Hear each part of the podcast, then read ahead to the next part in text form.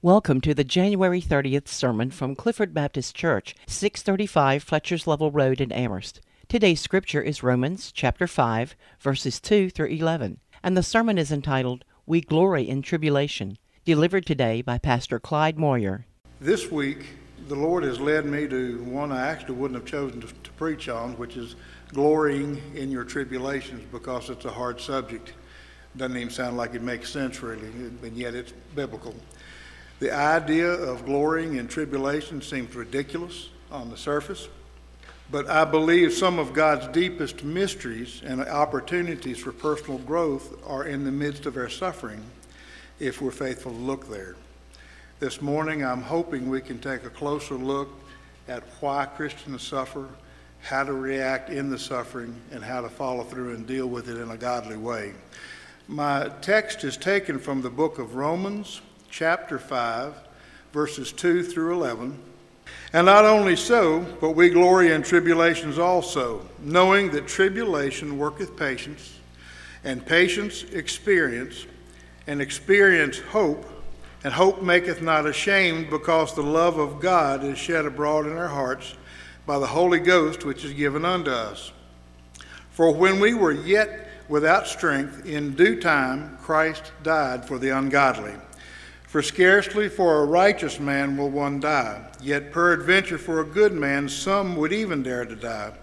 But God commendeth his love toward us, in that while we were yet sinners, Christ died for us. Much more then, being now justified by his blood, we shall be saved from wrath through him. For if when we were enemies, we were reconciled to God by the death of his Son, much more being reconciled, we shall be saved by his life. And not only so, but we also joy in God through our Lord Jesus Christ, by whom we have now received the atonement. In Christian circles, the topic of suffering tends to be the elephant in the room. Uh, the elephant in the room being a major problem or controversial issue that is obviously present, but is avoided as a subject for discussion because it's more comfortable to do so.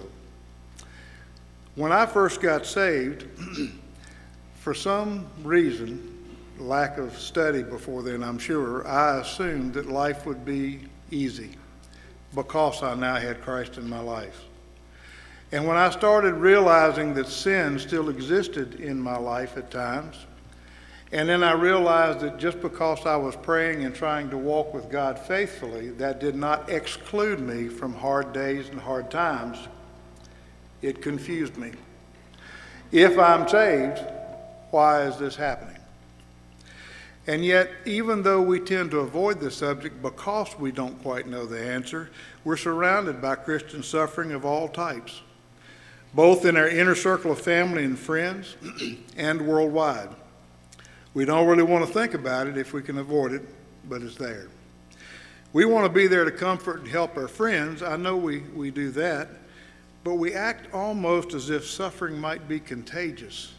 And if you hang around somebody that's having a hard time long enough, maybe it'll rub off on you. And that's a ridiculous thought, and yet it does happen and run through our minds.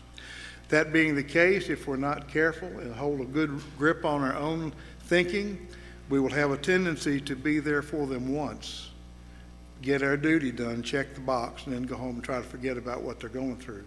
You say, well, that sounds terrible. It sounds very human, is what it sounds. And as a pastor on staff here, I can tell you that day in and day out, morning and evening, we get calls, texts, emails, whatever, from people that need prayer and people that are in trouble one way or the other. And it gets overwhelming. If you're not careful, it can get you depressed and you're not much help to anybody else. But the point of it is, this is the normal Christian life, that type of happening. I suspect most of us, if we're honest, don't really understand why Christians suffer anyway. Aren't we covered by the blood of Christ? Doesn't Isaiah 53 5 say, But he was wounded for our transgressions, he was bruised for our iniquities. The chastisement of our peace was upon him, and with his stripes we are healed. Doesn't that mean we're exempt? That question is difficult to deal with. And I think most Christians are hesitant simply because We don't know what, what to say. The first reason of four major reasons why the Lord allows suffering in the lives of Christians is an act of divine chastisement. This could also be called, in my particular case, the woodshed experience. If you know what the woodshed experience is, has to do with a belt or a paddle or a timeout or something. the Bible has excellent examples of good fathers in it, and to the best of his ability, a good father spends time with his children and gets to know them. He develops trust with them by keeping his word and delivering on what he promises. And also, a good father punishes his children if it is necessary to correct bad behavior. Our Heavenly Father is no different. He loves us dearly and has proven himself faithful to us beyond a shadow of a doubt. He literally came to earth and died for us so we could go to heaven and live with him. God loves us far too much to allow us to stay the same as we were when we got saved. He is determined to grow us and change us from what we are to what we should be. Because of that love, like a master sculptor, he chips off what we shouldn't be in order to slowly but steadily produce what we should be, namely the image of Christ. Hebrews 12 tells us that we shouldn't despair uh, when we are chastened by the Lord because that simply is proof that we belong to God. People don't punish other people's children unless you really want a little bit of a problem. You punish your own children. Uh, God punishes me, and instead of being totally disillusioned because I'm getting a whipping spiritually, it's encouraging to me that God loves me enough to, to, to chasten me, to correct me. We have honored our earthly fathers when they have correctly punished us. How much more should we honor our heavenly Father who always punishes us exactly correctly? No one enjoys chastening because it's painful when it's happening. But when it's applied by Abba, our Father God, it's always for our own good, and it will produce good things. The second reason for, cha- uh, for uh, Christians having suffering in their life would be a platform for God's glory. And this was going to be the hardest one to figure out, I think. The point may be the least understood in Scripture, as far as I'm concerned. The Gospel of John shares an incident where a man was totally blind from birth. The disciples asked Jesus if he was blind because his parents' sins or his own, and Jesus gave them a remarkable answer that I would never have expected. Neither. Well, like what's left? He told them that the man was blind because God made him that way in order to glorify himself. If we're honest, I imagine most of us would agree that thought does not sound fair in the least. The guy didn't do a thing wrong, and he's blind from birth because God wants him to be. That doesn't seem fair. After telling the disciples this, Jesus healed the man's blindness, and he went home perfectly whole. But confusion over Jesus' statement, which I had, reveals a lack of understanding concerning God's overall purpose for us we immediately jumped to the conclusion that this wasn't fair to the blind man. And I understand that thought. I thought the same thing too. But to begin to understand, I would suggest we try a different tack. We need to consider the very first sentences in Rick Warren's book, The Purpose Driven Life, which says, It's not about you. I make everything about me if I'm not careful anything that comes into our life, our first normal reaction is how does this affect me? How am I going to have to change because of this? Am I going to have to change it? What's it going to cost me? How much time is it going to take? You know, Lord, I'm kind of busy. Uh, the Lord knows exactly what is in our life. He knows exactly how to move us, but He also knows that it's not about us.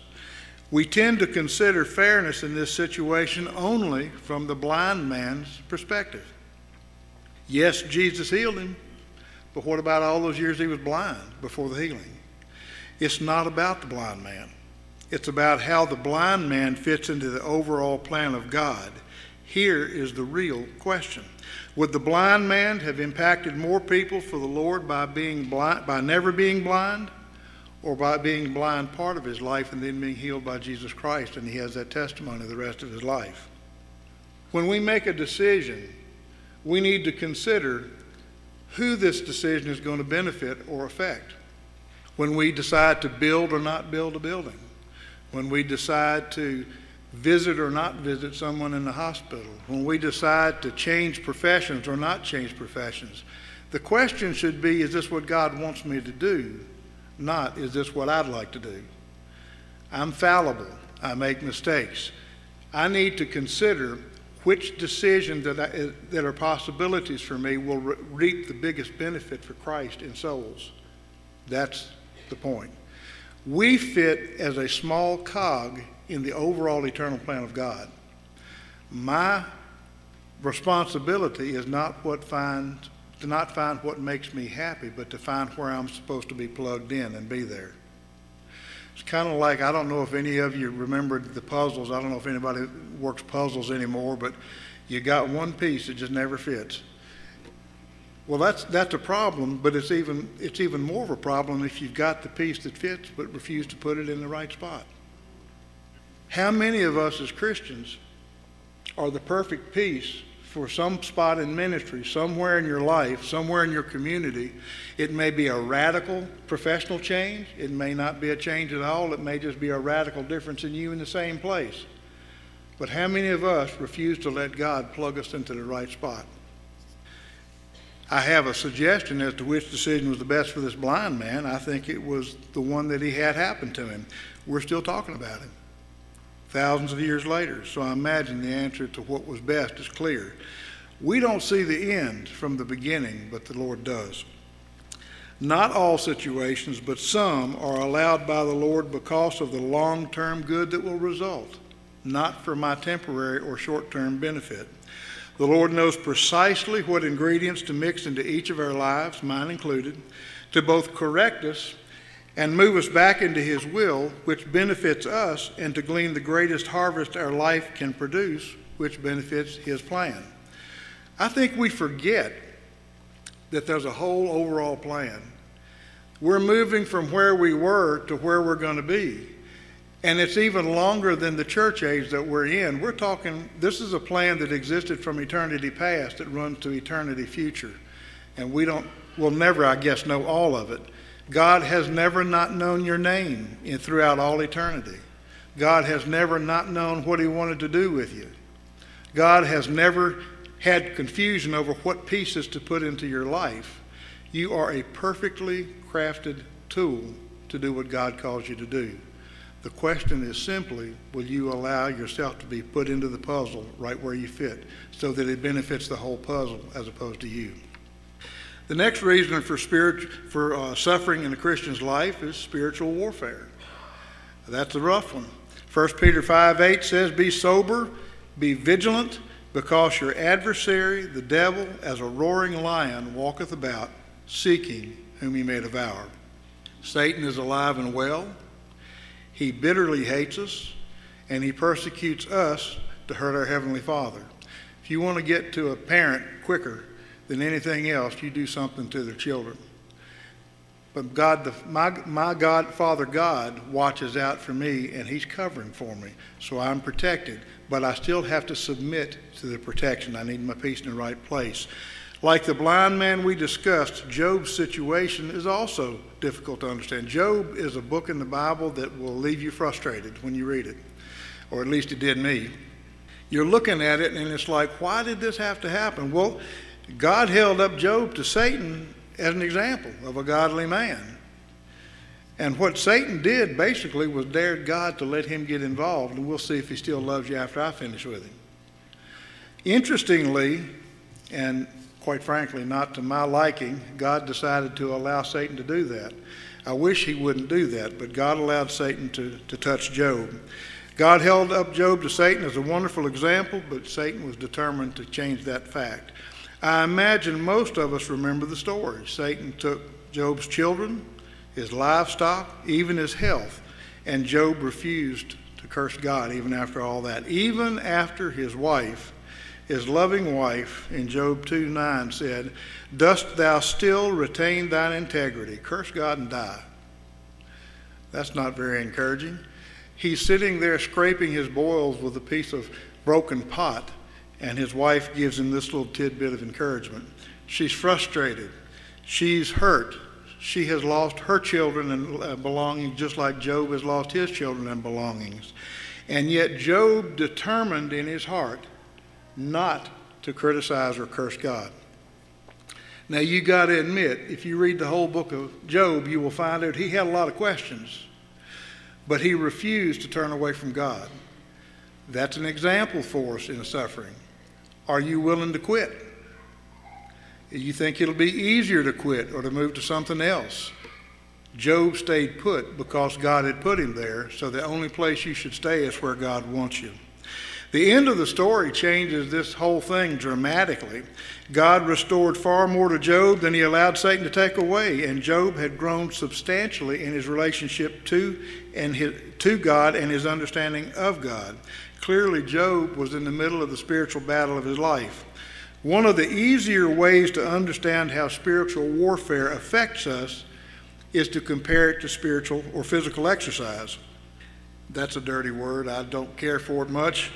Uh, over the years, I've had a rowing machine, I've had a treadmill, I had a, I forgot the thing, it looks like you're skiing, and not a single one of them made me get up in the morning and get on them. They just sat there and looked at me.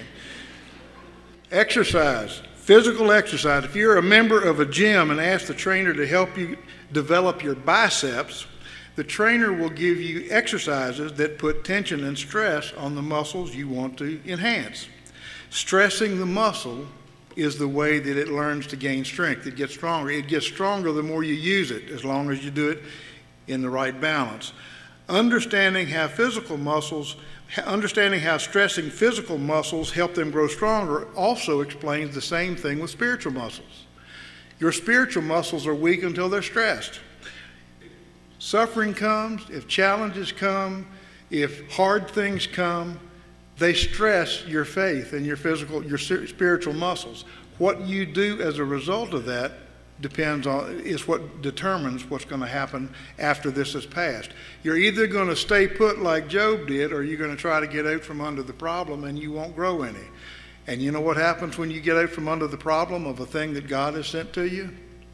You're going to take that test over and over until you pass it.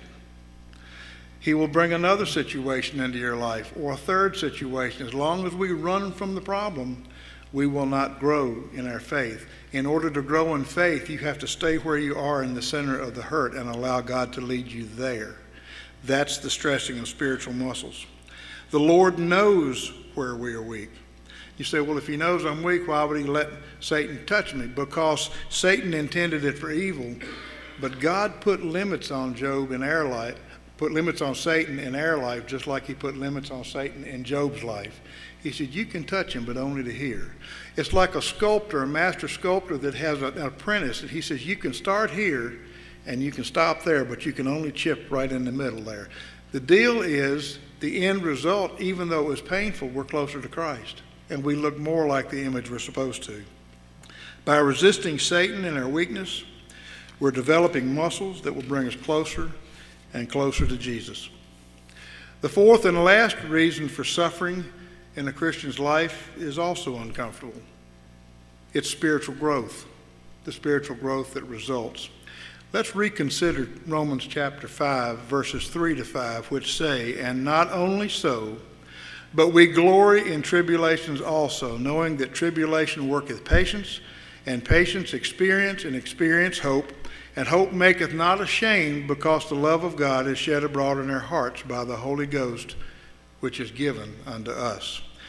There is a formula in those verses if you look carefully. The formula will result in becoming more like Christ if we follow them. By following the recommended order here, we're actually following the specific and exact order that Jesus went through his suffering. When we follow Christ's example, we will better understand a verse that I shared with our youth last Wednesday night. 1 Peter 5:10 says, "But the God of all grace, who hath called us unto his eternal glory by Christ Jesus, after after that ye have suffered a while, make you perfect, establish, strengthen and settle you." That was a verse that God gave me. He confirmed to me that he had given it to me. And I was all excited that, okay, I'm going to get through this trial, and I got the answer 20 years later. God is faithful. God may seem slow, but he is never late. God fulfilled his promise specifically and correctly and exactly when I needed it most. It had everything to do with me coming on staff here and leaving an old profession. Had he tried to fulfill it sooner, I would not have been ready to make a move.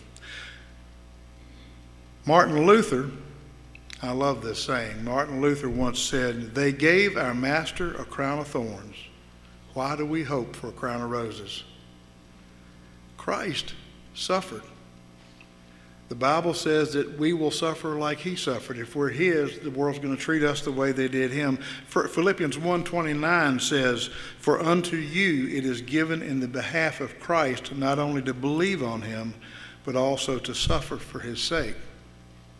Suffering is such an integral part of the Christian life, and it is told, spoken of so many times that this is going to happen. You will experience it. That I'm amazed that we have spent as little time figuring it out. Suffering is a good thing if the result is correct. Just like hard work on an exercise machine is painful while you're doing it, but the result is a good thing. Now we need to deal with the toughest part of the sermon, which is how should a Christian respond to suffering? How should we suffer? We should rejoice in our sufferings. Instead of viewing suffering through the filter of our own troubles, I would suggest viewing it through the filter of God's character. There is a verse in the Bible that says that if we fear, we have not yet been made perfect in love. What that means in today's speech is, is if we're still afraid and we know God has control, it means we don't trust Him as to what He's going to do. We're afraid He won't do what we want Him to do. Well, God's not re- required to do what we want Him to do. God's going to do the best thing for you the best thing for the situation, the best thing for what's down the road. Several years ago, I was praying for my father to heal, but he didn't. What I found out, though, is that I didn't get peace in my heart about my father's illness until I gave Dad to, to the Lord and said, Lord, whatever you choose here is okay with me. You don't need my permission, but I trust you to do the right thing. As a result, I'm still lonely as far as seeing him, but my father's completely healed. God answered my prayer correctly, even though I have to wait for the fulfillment of seeing him again. If the secret to answered prayer, if there is one, the secret to getting through suffering, if there is one, is to tell God and mean it, your will be done. What you choose is going to be the best. You know better than I do if I need this or not. God is eternal, all knowing, all powerful, omnipresent, everywhere at once. He is completely perfect. If we are a born again Christian, we know that nothing, nothing can touch us unless one of two things happens. Let me, let me emphasize that. If, you're, if God is who He says He is, and He is, God can't lie, and He can't, you are in the center of God's hand. The only way something could take it out of God's hand is if they're stronger than God and overcome Him, which is impossible, or if He allows you to be taken out for a purpose for a specific amount of time. So God either sends suffering or allows suffering, but He always takes the suffering and turns it into joy somewhere down the road if we live if we follow him with it if god sends it he knows it is intended to make us more like Christ. If God allows Satan to touch us, he knows it will make us more like Christ because there's limits. The, answer is the same no matter who sends it. Our rejoicing should come from the fact that while we hate what's happening, we know it's going to turn out for our good and we'll be more like Christ. Maybe if that doesn't sound all that exciting to you, we have our attention too focused on the world instead of on our eternal home. We're to view things and respond to things in light of what's going to come down the road. Again, our rejoicing comes from the fact that God has this. He either sent it or allowed it, and He will never do anything harmful to you. If God sends it or allows it, it is the shortest, most loving way for God to get you from where you are to where you need to be. Otherwise, he's not a loving God, and he is. We can rejoice because God, we know God loves us so much that he'll never allow anything to, to get near us unless it's part of his will. We can rejoice because we know God hasn't forgotten where he put us and is in complete control. We can rejoice because we know he's walking through the trouble with us. He said he'd never let the waters overflow us. We can rejoice because we know testing won't last one second longer than necessary to achieve God's will. And we can rejoice because if God sends it or allows it, we can trust that it's the shortest, most loving way to get where we're going. These are all reasons for rejoicing. Why does God allow suffering? Actually, the answer is rather simple. God allows suffering because it accomplishes His will in a way nothing else can, or He would not use it. We live in a world that is fallen because of what Adam did we live in a world that is cursed because of original sin that Satan is the prince of for a period of time. This world is not God's idea. This, is world, this world is what happened after sin. Humans were never created to die. We were created to live eternally. We gave the title deed to our life in the earth away when, we, when Adam committed original sin. And we're born into sin. We are born sinful as we're born. No one is good. No one is perfect. We need Christ. The unbelievers' claim that the existence of suffering proves God doesn't exist is a false assumption because their assumption is if God is good, He wouldn't allow it. God grieves with us while we're in the furnace, just like a parent who has a child in surgery. The parent allows the surgery knowing it's hurtful but allows it for the purpose of healing on the other end as a result of that surgery. There are three Christian virtues God produces from godly suffering if we're in it. Endurance is one of them. Endurance, by definition, is bearing with patience whatever happens without yielding. Consider Christ's endurance of the abuse and crucifixion even when he was completely innocent. Or consider Job, who we've talked about, who stood steady, never cursing God, even though he lost almost everything that he had, family including. Endurance focuses on the power of God instead of the current circumstances, believing steadfastly that God knows what he's doing. That's trust as well. Endurance is a very similar thing to the refiner's fire. The refining process uses the fire to burn the impurities out of the metal, the gold or the silver. Uh, interestingly, the silversmith knows it's time to take the, sil- the silver off the heat at the precise point he can see his reflection in it. Hopefully, that strikes a chord. When God sees his reflection in our suffering, we've learned the lesson, and he'll pull it back. The only thing that is destroyed are the things that are useless. Remember Shadrach, Meshach, and Abednego? Cast into the fiery furnace by Nebuchadnezzar, the furnace was heated seven times hotter than normal. People that threw them in died from the heat, just casting them into the furnace. And when Nebuchadnezzar peeks in, he says, There's four people in there. Didn't we throw in three? And one of them looks like the Son of God. Well, he was right. Jesus was there with Shadrach, Meshach, and Abednego. And just as we see that picture, Jesus is right beside you in whatever you're in this morning or whatever you're dealing with.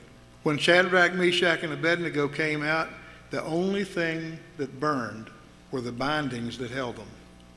And the Bible says it didn't even smell like smoke. That's an amazing statement. The refining fire of suffering burns your bindings off, the things that you've been connected to that were detrimental to you. It burns loose the things. Christians, many times, are still dragging around things from the past that are already forgiven. Turn them loose.